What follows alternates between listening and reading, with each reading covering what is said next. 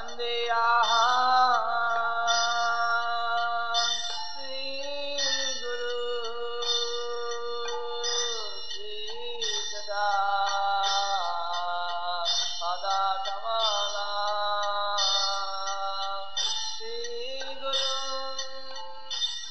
following is a class given by His Holiness Jayapataka Swami Maharaj on April 24, 1992 in Mathura The class begins with a reading from the Srimad Bhagavatam, 3rd Canto, chapter 24, verse 33.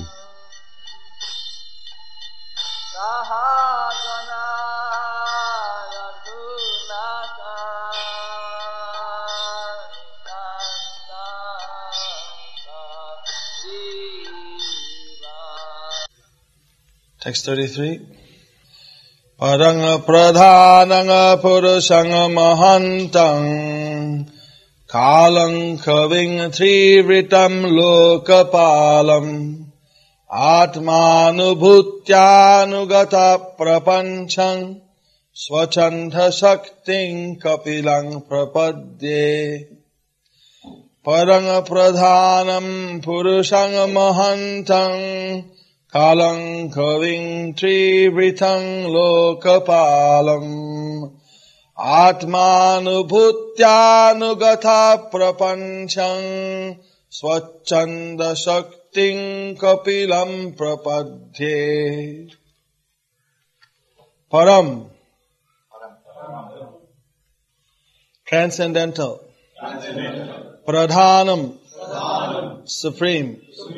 Purusham, Purusham. Person, person. Mahantam, Mahantam, who is the origin, is the origin? of the material world, the material world. Kalam, Kalam, who is time, who is time. Kovim, Kovim, fully cognizant, fully cognizant. Trivritam, Trivritam, three modes of material nature, three modes of material nature. Lokapalam, Lokapalam, who is the maintainer of all the universes.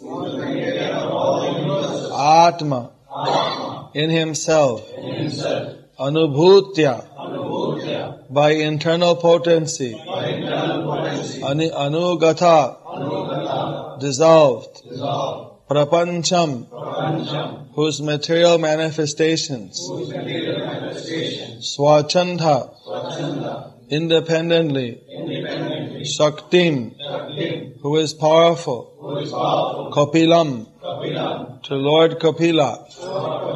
Prapadde, I surrender. Translation.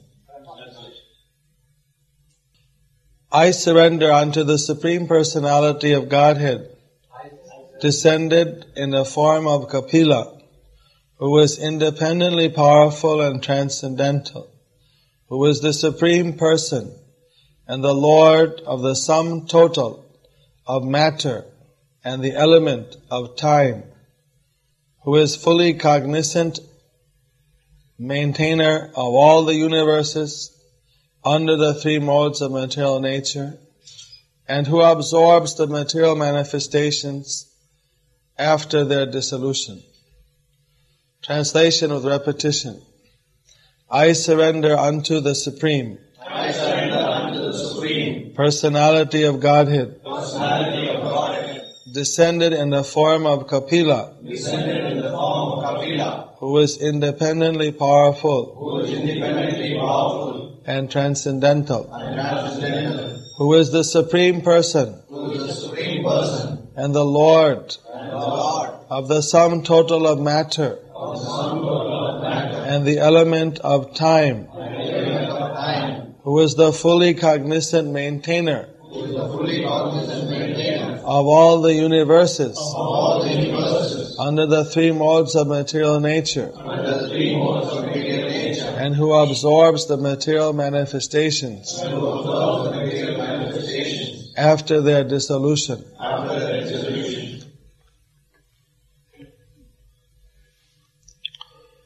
Purport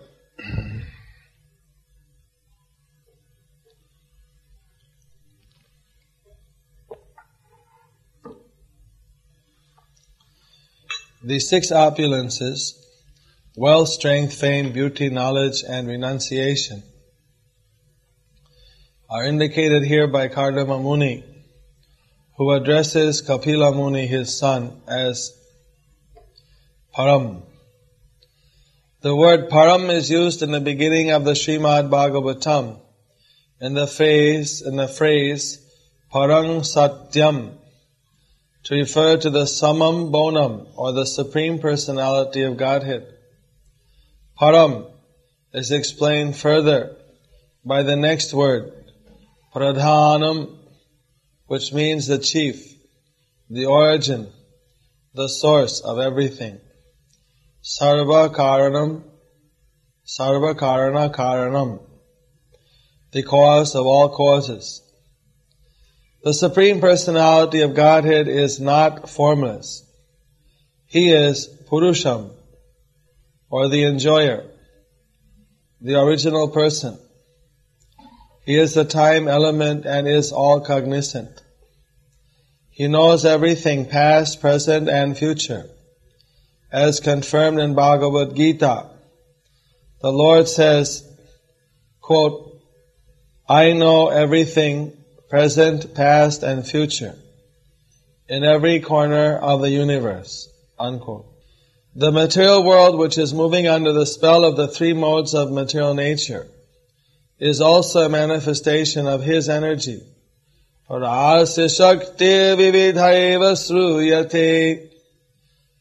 Everything that we see is an interaction of His energies. Svetasvatara Upanishad, chapter 6, verse 8. Parasya Brahmana Saktis Tathedam Akhilam Jagat. This is the verse, version of the Vishnu Purana. We can understand that whatever we see is an interaction of the three modes of material nature. But actually it is an, all an interaction of the Lord's energy. Lokapalam. He is actually the maintainer of all living entities. Nityo Nityanam. He is the chief of all living entities. He is one. But he maintains many, many living entities. God maintains all other living entities. But no one can maintain God. That is his Swachanda Shakti. He is not dependent on others. Someone may call himself independent, but he is still dependent on someone higher. The personality of Godhead, however, is absolute. There is no one higher than or equal to him. Kapila Muni appeared as the son of Kardama Muni, but because Kapila is an incarnation of the Supreme Personality of Godhead, Kardama Muni offered respectful obeisances unto him with full surrender.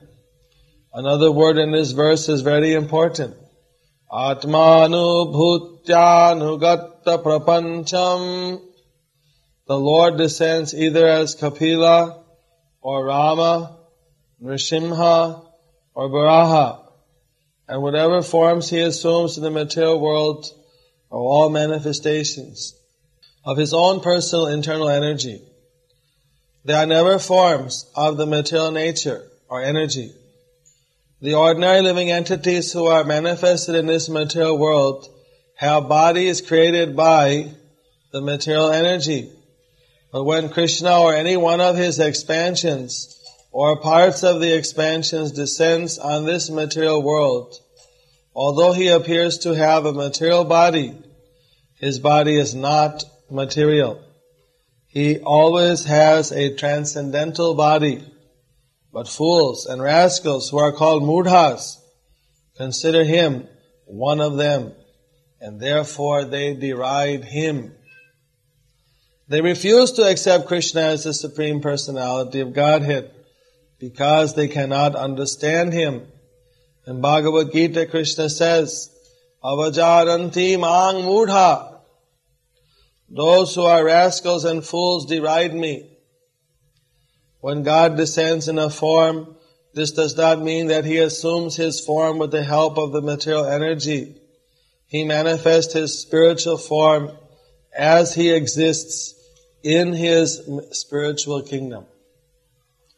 Thus end the Bhaktivedanta Swami Translation and purport to text 33, chapter 24, canto 3 of the Srimad Bhagavatam in the matter of the renunciation of Kardama Muni. Om Tat Sat.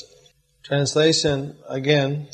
I surrender unto the Supreme Personality of Godhead, descended in the form of Kapila, who is independently powerful and transcendental, who is the Supreme Person and who and the Lord of all the sum total of matter and the element of time, who is the fully cognizant maintainer of all the universes under the three modes of material nature, and who absorbs the material manifestations after their dissolution.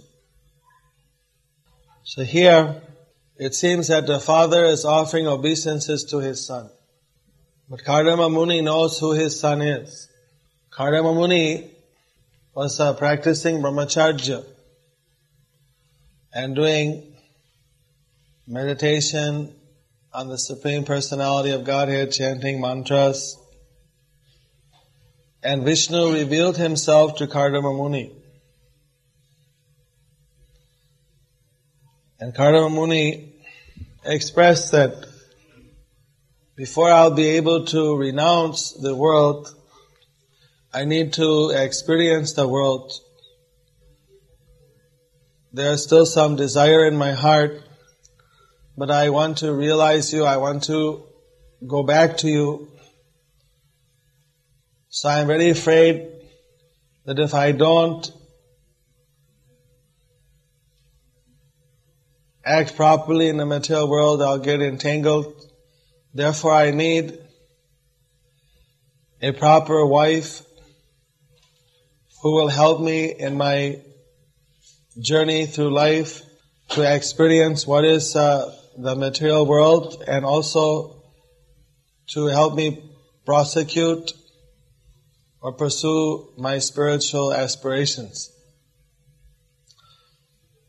So he was very straightforward and sincere to the Lord.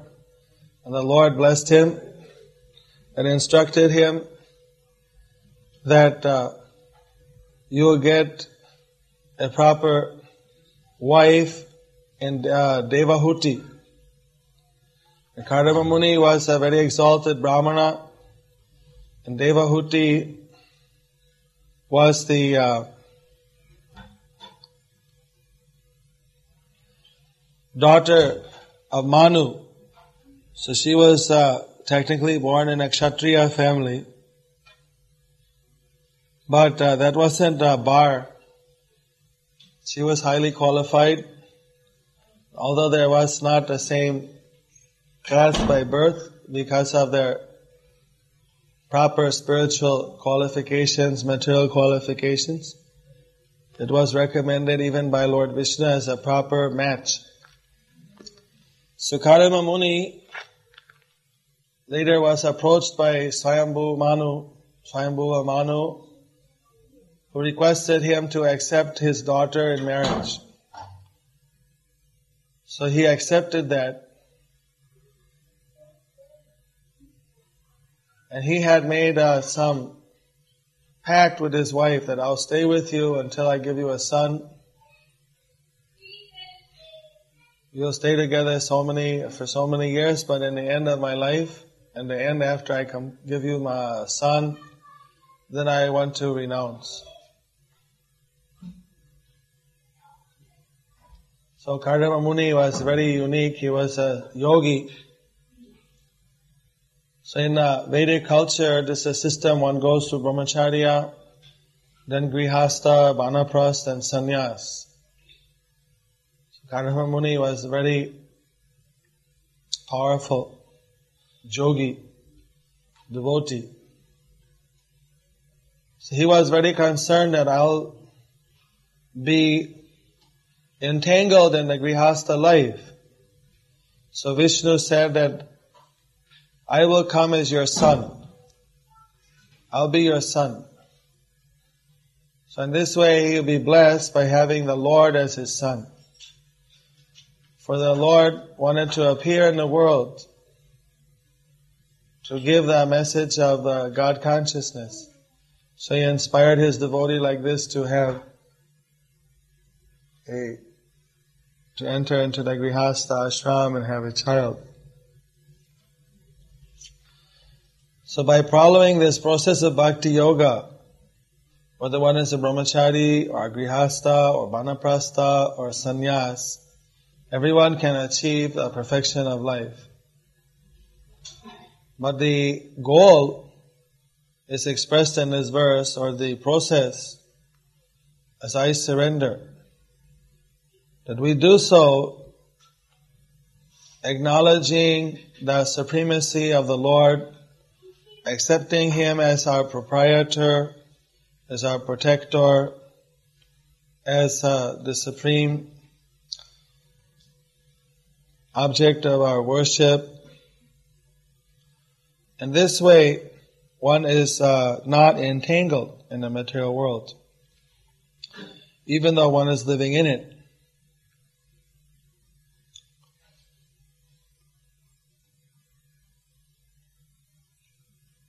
So,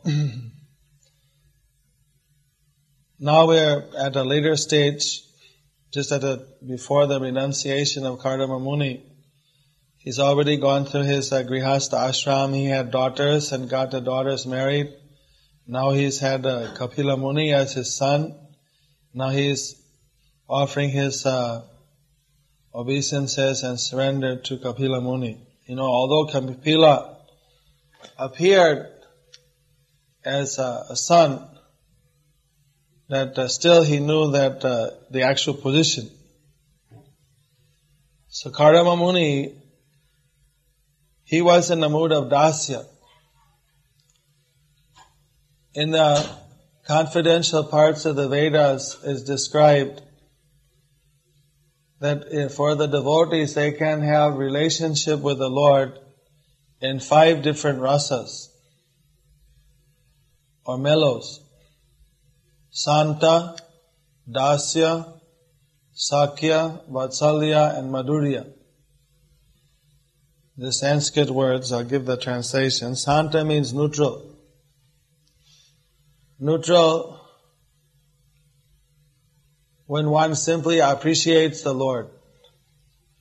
Like great rishis, ooh, ah, ooh, and Shamveda, they pray, they glories to the Lord, or even you find in other religions, it's hallelujah, hallelujah. They're just like, the Lord is great. They're just appreciating the Lord's greatness. If it just goes that far, just to appreciate the Lord, that He's great, He's wonderful, beautiful, just appreciation, recognition, appreciation. There's a neutral relationship. In the spiritual world, the cows, the trees are all living, liberated atmas. So they are in a neutral relationship. They are there, but they are not actively doing service. The next level, which is to actively do service, is called dasya, or servitude. Hanuman was a servitor of Lord Ram.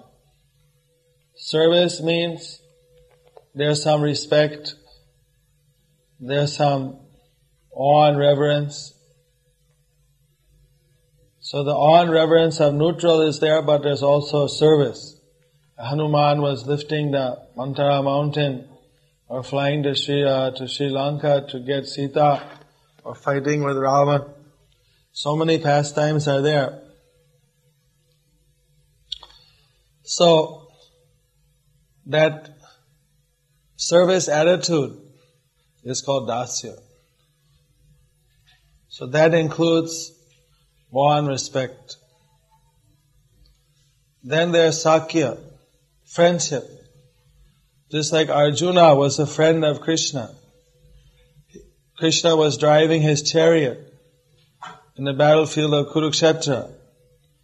Krishna and Arjuna, they were sometimes sitting together talking they were friends. But when, so normally there was no awe and reverence. There was just a familiarity, friendship, love.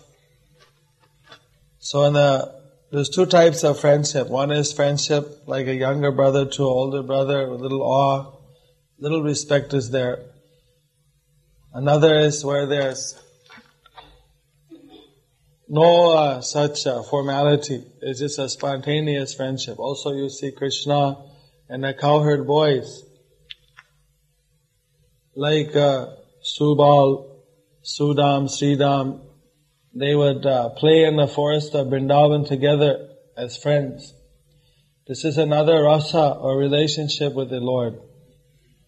Then there's Vatsalya. That's parented, parenthood. Where one has a parental relationship with the Lord. Like Mother Yasoda and Nanda Maharaj. They had a parental relationship. They thought that I had to feed Krishna. Otherwise he'll die. If I don't feed him, Mother Yasoda would catch Krishna stealing butter like this. So what you're doing if you destroy all the butter, what will there be to eat? Because Krishna would give out the butter to the monkeys. So that uh, where you think the Lord is dependent upon you, the Lord is uh, lesser than you are. That's called Vatsalya or parental in uh, Chaitanya's pastimes, when Krishna came as uh, Chaitanya Mahaprabhu, as his devotee. So the father of uh, Lord Chaitanya didn't know that Chaitanya was Krishna. He just thought, this is my son. So I had to protect my son. I had to train him. So sometimes he would scold Lord Chaitanya, you behave properly, do this properly spare the rod and spoil the child. From the age of one to five, Vedas uh, advise, different rishis have advised that children should be really pampered and given all kind of love, whatever they want, you give them. But from uh, 6 to 16, they should be disciplined very strictly, no nonsense. They must follow their parents. And if they don't, then they can be disciplined. At the age of 16, then the children should be treated as uh, friends and not forced, but after that convinced that you should do like this, but intellect- more intellectually, not just like force. So, as a parent, then he was thinking, I had to train uh, Chaitanya Maha, I have to train, train my son Nimai Chaitanya. He was known as Nimai. So he was chastised. One night in his dream, one Brahmana came and said, how you are chastising your son? You don't know your son is God? Your son is an avatar? But then, then, uh, then Jagannath Mishra was saying that uh, whatever my son may be, is my son. I had to train him. I had to see to his uh, proper upbringing. But how you can uh, chastise the Lord? And like this they're having argument. I said, then finally, Jagannath Mishra woke up from his dream and he was very bewildered what to do. Then he said, whatever my son may be, I have to, I have to take care of him. so he would completely go back again into this parental mood. He couldn't maintain another vision. So how is this that the devotees, the parents of Krishna, parents of uh, Lord Chaitanya, they always see the Lord as a son. This by Yoga Maya. This is not ordinary illusion. That's a special spiritual illusion which uh, is created so that they will remain fixed in that particular relationship. Just like when Krishna pulled over the two trees that were the two Arjuna trees which were Nala Kuber and Manigriva, the two sons of Kuber, who had been cursed by Narad to become trees because they had performed illicit sex in the Ganges with the Apsaras in the Swargaloka in the Mandakini Ganga. So therefore they were cursed to become trees. But Krishna, but then they got a blessing that you can be trees in Krishna's garden. So Krishna, when he was tied to the stone mortar, he pulled the stone mortar between the two trees and pulled the two trees down. Out from the trees came uh, the sons of Kuber, offered their obeisances to Krishna, circumambulated Krishna, offered their prayers, begged Krishna for forgiveness, that now they realized the purpose of uh, life. They begged him that we can serve you eternally without being uh, deviated again. And they went back to Kuber. Meanwhile, the huge crash of these gigantic trees falling called, uh, caused uh, Nanda Maharaj to come running to see whether Krishna was alright. And he saw that here Krishna is there crawling with a stone mortar tied to him and the two trees are fallen. And he said, what have you done? Called Mother Yasoda, what have you done with, you're putting my son in such a dangerous position. What have you done? Said, no, I just, to keep him out of trouble, I tied him to the mortar. How did he get over here? I don't understand. Then uh, they asked the other children, what happened? So well, Krishna pulled this, you know, gigantic stone mortar, was pulling it, it got stuck in the two trees, he pulled the trees down. Then out came, the trees came these uh, four-handed uh, figures, uh, uh very effulgent persons with uh, helmets and so many jewels. They circumambulated Krishna, offered prayers to Krishna, and flew up in the sky. The Nanda Maharaj heard all this. Are children, you such imaginations? Where do you come up with all these things? Why can't anyone tell me what really happened? Anyway, then he untied Krishna and held Krishna to his uh, chest. The Lord has protected my son somehow. And scolded Mother Yasoda again, you take care properly of the child. I go out working in a day and then you let the child go here and there. You don't watch. so even Nanda and Yasoda also had their chit, chit chats, all over Krishna, of course. So, they have, they were fixed, they never thought Krishna is God. Until Krishna lifted up Govardhan hill, then uh, nobody could escape but see that uh, Krishna had superhuman, supernatural powers. At that time, all the residents of Vrindavan went to Nanda Maharaj after the Govardhan Leela. And they said, look at all these years, so many things have been happening. We've heard so many things, but you always uh, just uh, avoid it. Now we saw with our own eyes, Krishna lifted up the entire mountain for seven days with his little finger of his left hand. Now you want to tell us that Krishna is just an ordinary boy. We won't believe you. You have to tell us who is Krishna. We want to know. So then Nanda Maharaj said, well, Gargamuni, our family priest, he told us by his astrological calculation that actually Krishna had all the power of Narayana. He all the power of the Supreme Lord. So in this way he explained to them and then they felt satisfied.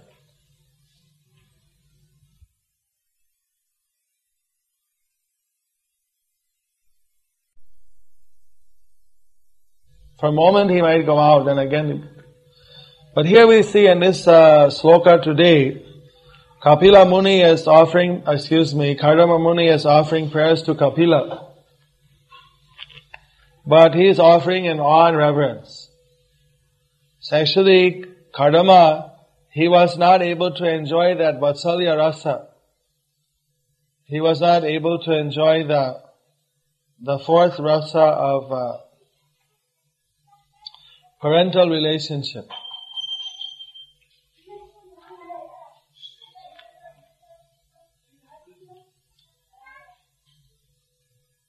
For, uh, for very long. He was more in the mood here of awe and reverence and respect. Maybe for some more time, Devahuti, she was in a motherly mood. But at the end, she also surrendered to Kapila Muni and told him that uh, you have now, my, when her husband took uh, renounced order, the Vedic system is that uh, women should always be protected. Is different from the Western system where everybody is on their own. Vedic uh, culture is that uh, women are to be respected and to be protected in society. When they're unmarried, uh, parents protect them, the father or other guardians. When they're married, then the husband is to protect them.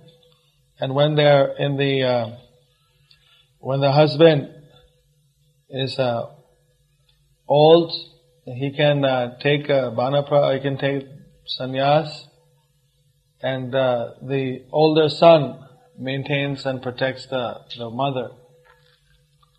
And this way, whether by father, by husband, or by elder son, then the mother, the lady, is always protected. This is a Vedic culture. So Kardama Muni, once he gave a son to Devahuti and the son was grown, then he put the mother, his wife, under the care of Kapila and he left. The Devahuti, she realized that Kapila was the Lord. So this uh, whole section of Bhagavatam is a very deep, very deep discussion between uh, Kapila Muni and Devahuti. Devahuti is asking questions and Kapila is giving the answers. So, although Kapila Muni came as a son, but Kardama Muni was not uh, bewildered. He knew that he is uh, the Lord of all the universes. He is uh, in charge of the three modes of material nature. In the Bhagavad Gita, Krishna says that uh, Sambhavami Juge Juge, that I come from uh, in every yuga. He mentions I come out of Atma Maya, out of my own internal potency. So the Lord is coming not the same way we come. We come in the world because of loss of karma. We are born, we stay some time, we get old, uh, we produce uh, well, we produce some offsprings. We go through some changes. We get old, we die, we take rebirth again. So according to the laws of karma, we are given a different body. Maybe one time we're born in heaven, next time we're born in hell. Sometime we're rich, sometime we're poor, sometime we're brahmana, sometime we're sudra, Sometime we're animals, sometime we're human.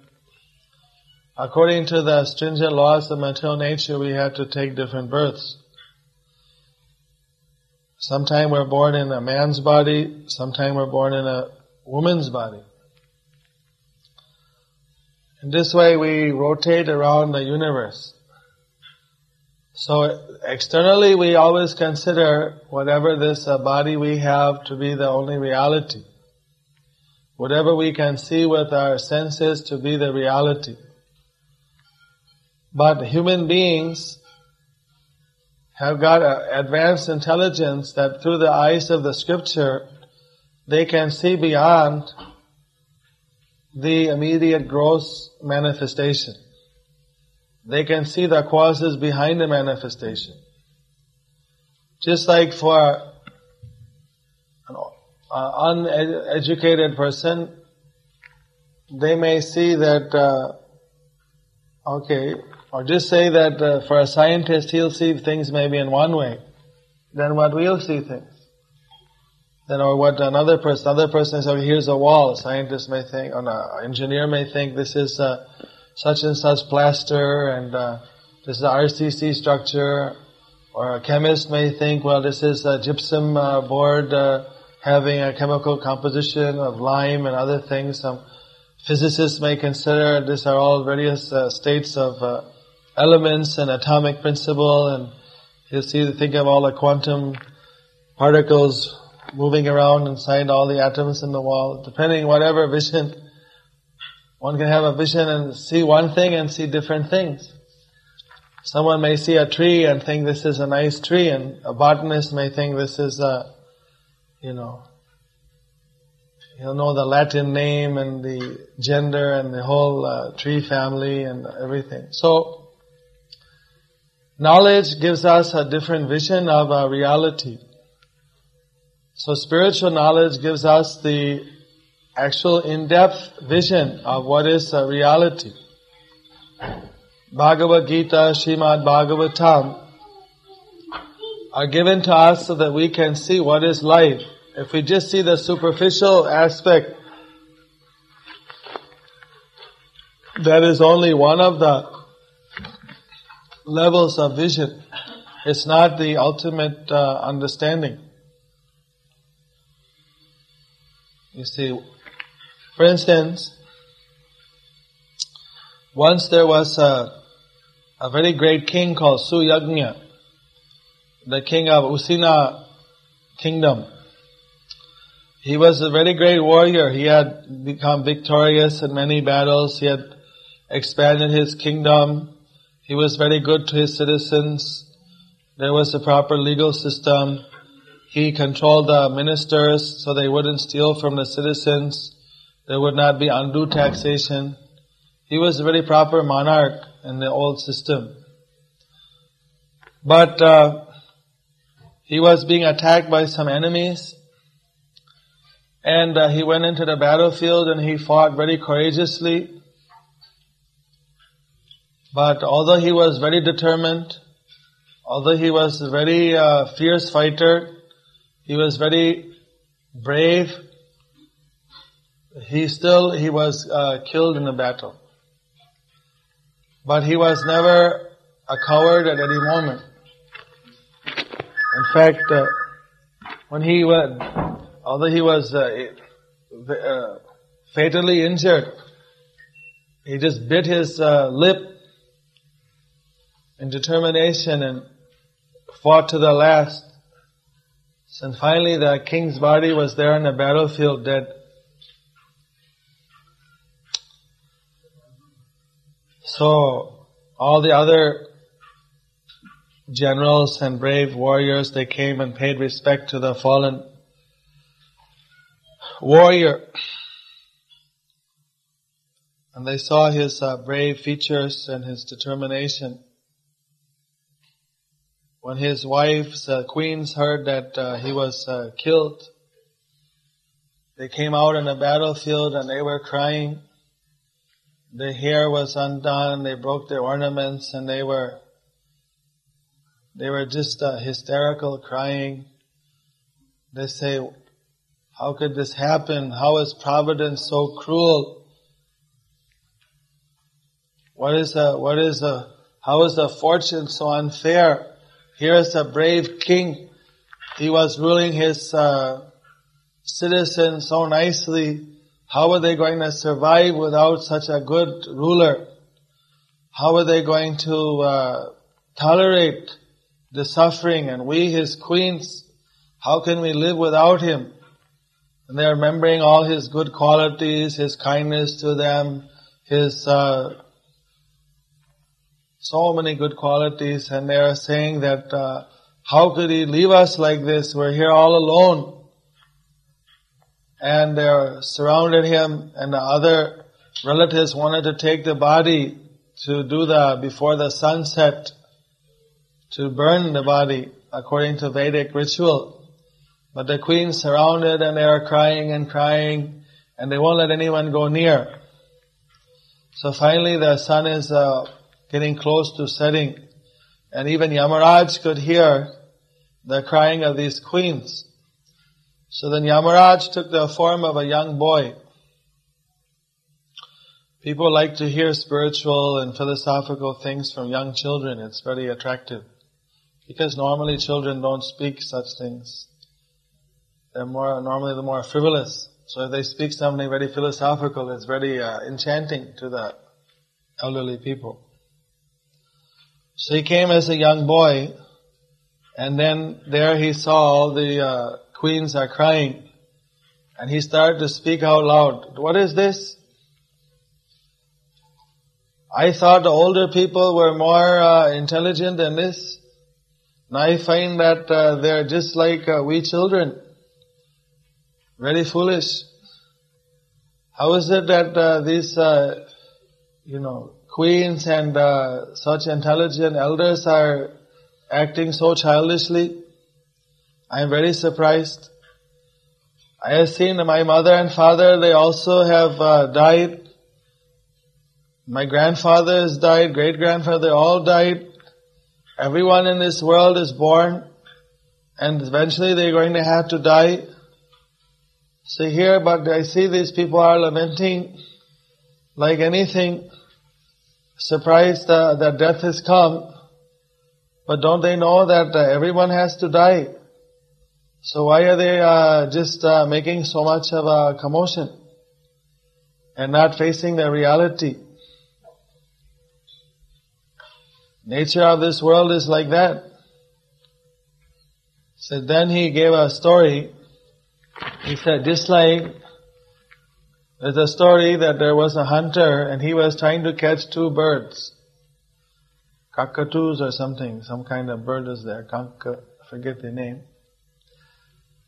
He was trying to catch a bird, so he would uh, put up uh, nets and, and traps in the forest. So there was uh, two birds that are very happy, husband and wife bird with many children, and uh, the wife bird got caught in the trap of the hunter, and she was calling out, and she was uh, caught like this. So the husband, he was really uh, the husband bird he was very frustrated. He said, what happened? How cruel is the laws of uh, nature. Here is my good uh, wife. Now I have so many little baby chicks, baby uh, birds. They don't know how to fly yet. Who take care of them? Now the mother is caught. And she's such a good wife. How can I live without her? What is the use of uh, flying around if I don't have my wife with me? And so he just stayed there by the wife, lamenting and saying all the things. what is the use? She's caught by this hunter. What a horrible thing. Why God is so cruel to have this happen. So while he's lamenting, then the hunter is sneaking. He sees and with his arrow, he shoots the arrow, kills the other bird kills the husband bird. So both are finished. So Jamaraj is a child, he told all the queens, so you're all sitting here crying. You're all, you're lamenting that your husband is gone, but that person that you've known, you, he is there. The only person you've been able to see your whole life is the body. So body is still there. Same helmet, same face, same arms, same uh, torso, same legs. So you can speak to him. while you're all crying? The actual person has gone. That's why you're crying. You never saw the actual person. You're only seeing his, uh, his uh, shell. Just like somebody says, uh, sees a house, they may say, oh, there is the, there is the prime minister's house. So they may say, oh, that's prime minister. Not the prime minister, it's his house. When they see the house, they say like that. So you're seeing this body and you're saying, here's the king. You never saw the actual Atma. Now the Atma has gone on. You can sit here crying till all day and night for the rest of your life. They never bring back the Atma. Atma is gone. So instead of wasting your time in this way, you should take necessary steps to save yourselves to see what is the dangers in life and to actually take precaution. Now allow the final rites to your husband to be done and you all prepare yourself for the solve these problems in life. Don't make the same mistake like the bird who was shot by the hunter. Just lamenting won't uh, solve anything.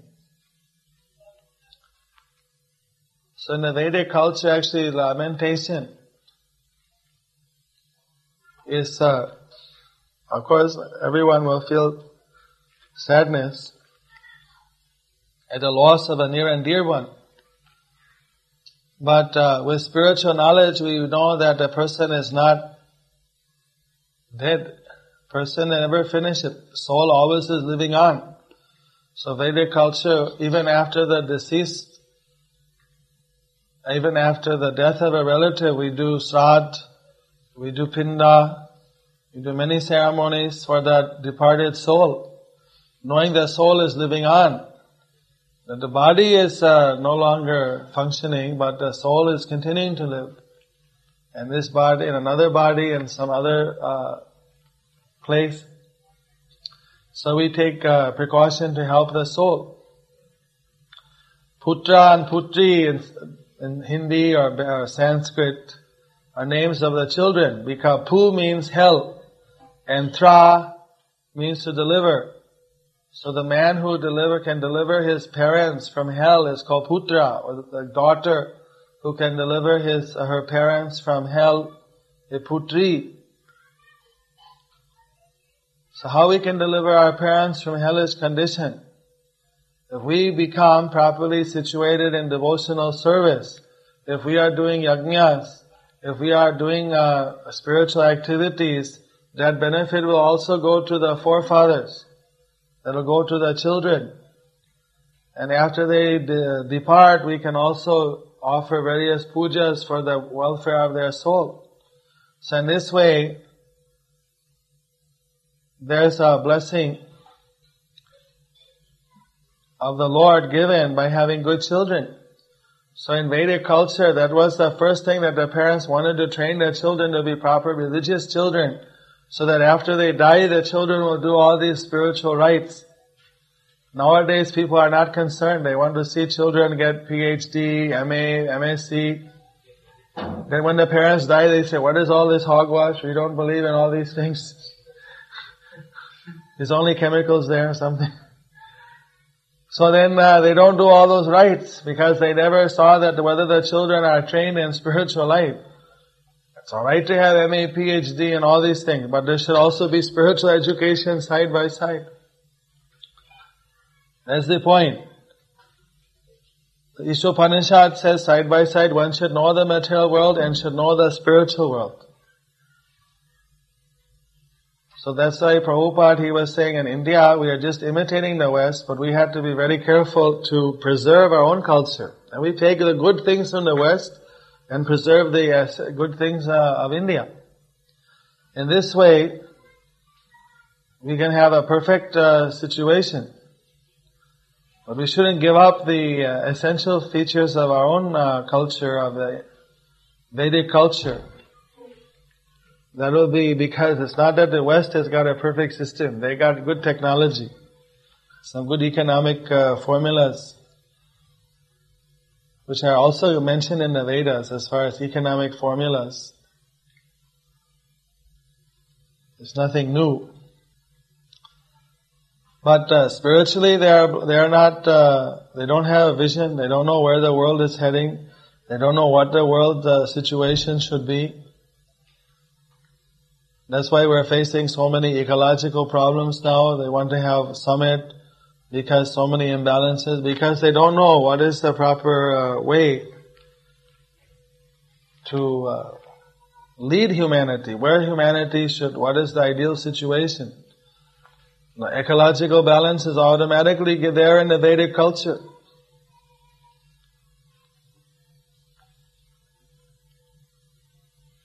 Anyway, that's another big topic. So here we're discussing about Kapila Muni, Kardama Muni. So Kardama Muni knew that who Kapila was. He was not an ordinary child. We should know that who we are. That we are actually the Atma. We're living in a body. Whether we have, someone has a female body or male body, they have to act externally according to the body they have. Naturally they'll identify with that body. But spiritually they can see beyond that and see they have a higher identity also. That is, they're the servant of the Lord. So whatever we are, whatever situation we're in, we should use our life for pleasing the Lord. That is a specialty of human life. Animals are eating, humans are eating, animals are sleeping, humans are sleeping, animals are creating babies, humans are creating babies, animals are fighting, humans are fighting. That way there's not a big difference. Only humans are doing it in a more complex way. In fact, animals, they are more regulated by nature. For instance, uh, a cow or any animal, they have a certain cycle when they feel uh, some desire for sex. Once in a month, a cow feels uh, for two days some sexual agitation. Only at that time will she be calling for the bull. But human beings, uh, they are not so regulated. They are always very lusty. So they have many desires all of the time. It's not by nature's way, animals are automatically regulated. Of course, there are some very lusty animals also like monkeys and pigeons. They always are having sex. But apart from that, most of the animals, they are very regulated. Even the tigers and lions, they're only having sexual desire in certain times. The human beings, we got so much active senses. We want, we can eat anytime. We saw in Orient some people, they're eating five times, six times, seven times a day. They're always eating. You see, you see in the West, people are very much uh, focused on uh, sex life. This is the main uh, preoccupation that's very visible. So different uh, agitations are there for the senses. And they are pulling the senses all the time. So what is human life meant for? That we have to since uh, we're not regulated by nature, we have to regulate ourselves by intelligence. So by natural intelligence, we bring ourselves, bring the senses under control and through yoga. Through bhakti yoga, we can engage the senses in proper spiritualized activities and regulate them. And this way, we can become peaceful. Otherwise, you see that why animals look more peaceful sometimes than uh, modern man. But human being is meant to be the supreme peaceful entity, much more than animals. So that is only possible when the human being controls themselves according to uh, spiritual systems given by Krishna. But uh, we very we become in material life we become very attached, so we don't want to. We think, oh, I can't let go of anything. If I let go of anything, then maybe I'll suffer. There's a story how once there was a man, he was very tired. He was very hungry, he hadn't eaten for a long time. And he came by the side of the Ganges, there was one temple. And he just leaned against the column of the temple. And he was very hungry. And one rich man, he came and he was doing puja in the temple. And he saw, I want, I want to give some charity for feeding some, uh, in the name of the deity, I want to feed some hungry person. And he saw that here's this man, he said, here, I want to give you this uh, food. So you just, uh, please accept this. So the man said, okay, you give me the food. So he's leaning on the column. And he puts his hand around the two sides of the column and said, you give me the food. The man said, you come out from the column and take it. He said, no, no, I'm too tired. You just put it here. I can't let go. So the man put a big uh, bunch of uh, puff rice in his hand. Koi, the fused rice.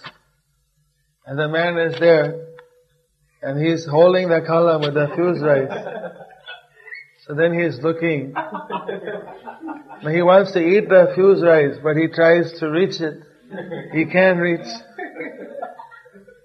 He wants to let go, but if he lets go, then all the puff rice will fall down. So he's in a real fix. He can't let go, he can't eat. This is a situation in material life. We don't want to, be afraid, of, if I let go of something, then I'm going to lose out. At the same time, we're also not able to enjoy. We're not uh, fully satisfied. We're not fully uh, getting that uh, happiness that we're hankering for.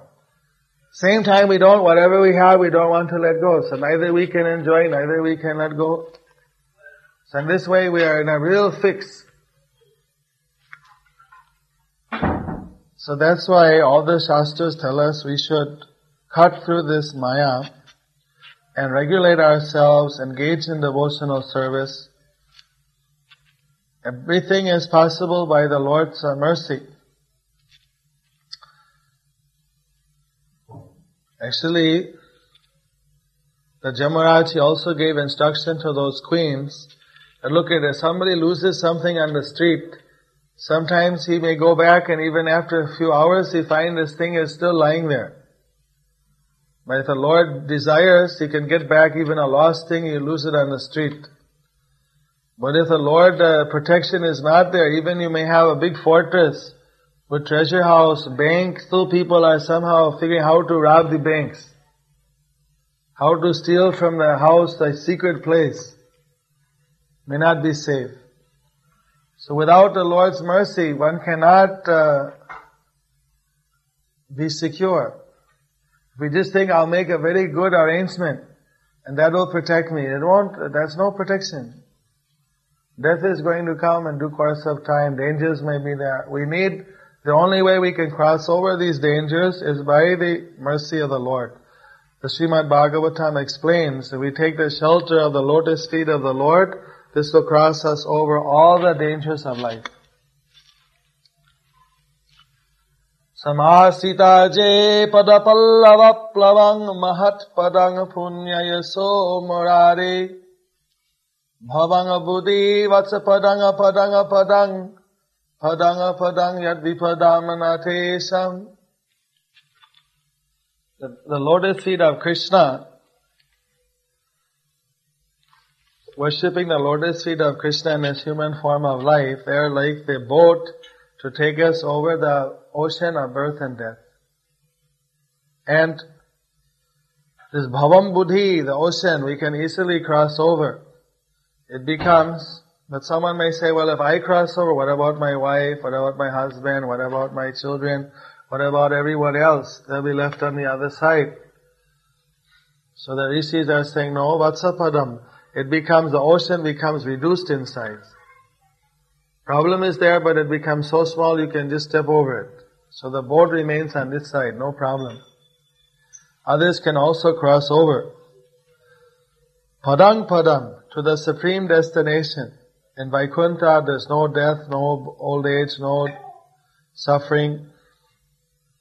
There one can serve the Lord in the five rasas without any uh, obstacles. But if someone doesn't want to take shelter of the Lord, they think, let me depend on my own physical abilities, my own intelligence, my own mind, my own society, my friends, my family, everyone will protect. Just like in the night, the children are very afraid. They want someone to be there, a little night light. Alone they feel frightened sometimes. You see. So like that. But then if someone is there, they feel, now I'm safe. But even if we are there, say if the, some disease is there, what can we do? We go to the doctor, we go here, we go there, we try to cure the children of some disease. Sometimes we cannot, no one can give the cure. Ultimately, even the doctors say that they all are limited in their abilities. Ultimately, at the final point, they say it's up to the Lord. Those who are religious. So, we try our best in life, but we should never forget the actual relationship with the Lord, and that is the main thing. Not that we don't uh, do anything until the Lord will take care. That's also not uh, proper. Just as I said, the Lord helps those who help themselves. Actually, in Vedic culture, what that means, we should do our duty, but depend on the Lord for the result. Sway karmyan yavirate samsiddhing labhyate param. We should do our own duty as given by Guru, by Krishna, by Shastra. But actually, we do that in how? in such a way that we are depending on the Lord. He is ultimately karma data. He's the one who gives us the karma fruits. We have the right to the work. Mahafaleshu kadachana. The fruits are His. The work is ours. But we want the fruit. Yeah. No work, all fruit, yes. so we have it backwards, you see. Actually, we should, we have to do our duty. Everyone in the world has to work. But we offer the fruit to the Lord. And this way, there's no karma. We are freed from the reactions.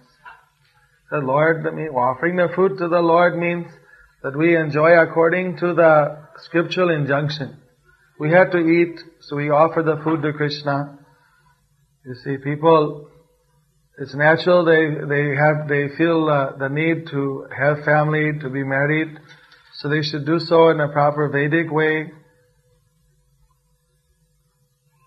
Have regulated family life, have create a Krishna conscious atmosphere in the family, worship Krishna in the house, do sacrifice, do samskaras and yajnams, associate with devotees, read Gita and Bhagavad. The best yajna in Kali Yuga is Nama, Sankirtanam. We cannot do all these difficult yajnas now, but this Nama yajna is uh, especially recommended in Kali Yuga. Hare Nama, Hare Nama, Hare Namaiva Kevalam, Kalau Nasteva, Nasteva, Nasteva. Gatiranyatha. So this is a recommended process. Whether young, old, man or woman, everyone, they can easily perform this process. This meditation performed by Kardama Muni was very difficult meditation. Who can do such meditation today? But we can also get the blessing of the Lord now by the mercy of Chaitanya Mahaprabhu by performing Sankirtan, Sankirtanam Yajna.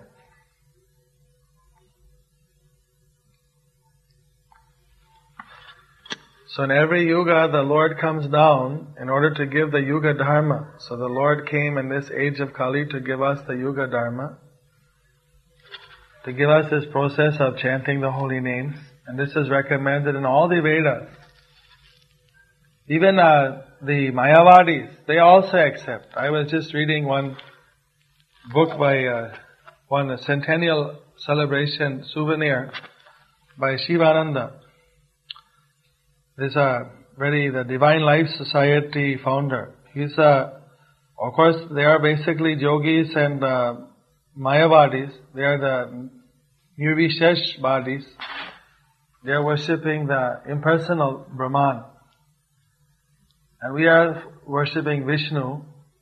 But even there I found that there was a quote by him and he mentions that uh, in this day and age nobody has the patience to do the hatha yoga nor the ability nor can they do all the the processes of uh, Sankhya or Raja Yoga he lists all the various kinds of people cannot do it.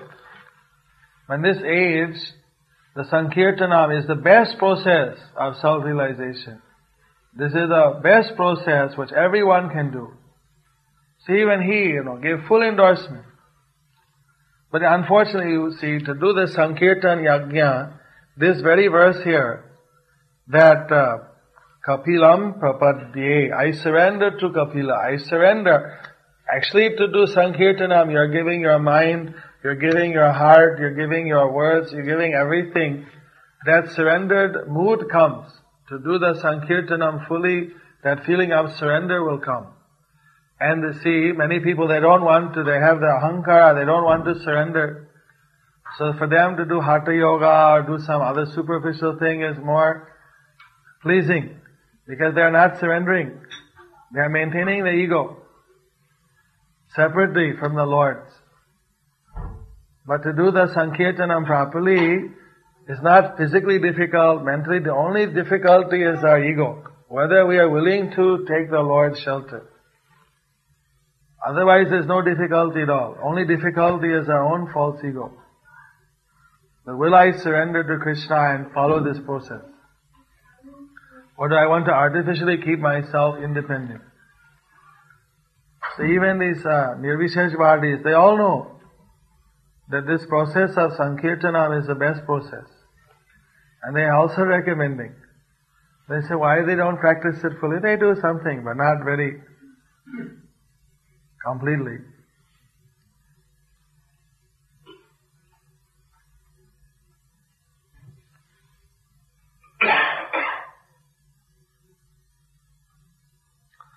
Because unless you actually get the process of Sankirtanam from the devotees, even though you know it's the best process, you won't get that taste. Why the devotees and Krishna conscious movement are feeling so much enlivenment to chant Hare Krishna all over the world they are chanting, whether Russia or China, whether America, South America, Europe or Africa, Australia, Asia. Everywhere they are chanting and getting a lot of bliss. Because we are getting this mantra from Chaitanya Mahaprabhu, from Srila Prabhupada, from the disciplic succession. If we get the mantra in the proper disciplic succession, then naturally that mantra will take full effect. Padma Purana says if you don't receive the mantra in the bona fide disciplic succession, the mantra is nisphala mataha. It doesn't produce the fruit that we want. So if you get the mantra from the proper source, then naturally that will give the effect. That's why it's having effect in the Krishna conscious movement. And although so many other groups are there, they all know that this process is very good. But they are not able to fully stick to only this process. Why they are taking difficult process? Because they have to receive it from the proper succession, from the Guru properly and practice it according to the proper devotional attitudes and processes. So, you're very fortunate because uh, you come in contact with the Krishna conscious uh, movement, which is a bona fide uh, uh, member of the disciplic succession coming from Lord Krishna through Lord Brahma, through Madhvacharya and through uh, Chaitanya Mahaprabhu and Saraswat and Bhaktivedant the uh, successions. So in this way you're able to get the very easily the nectar of this uh, chanting. So we hope that you can use uh, your human life in the most effective way. Here you're solving your economic uh, necessities, working in the Gulf. Simultaneously you can solve your spiritual requirements by chanting Hare Krishna, which is not at all uh, difficult to do. It's very uh, easy to do in your home or gather together here in uh, the home of friends. And this way you can chant Hare Krishna and we hope that uh, through this way we know that uh, you'll be happy if you chant. So chant and be happy. Hare Krishna. Hare Krishna.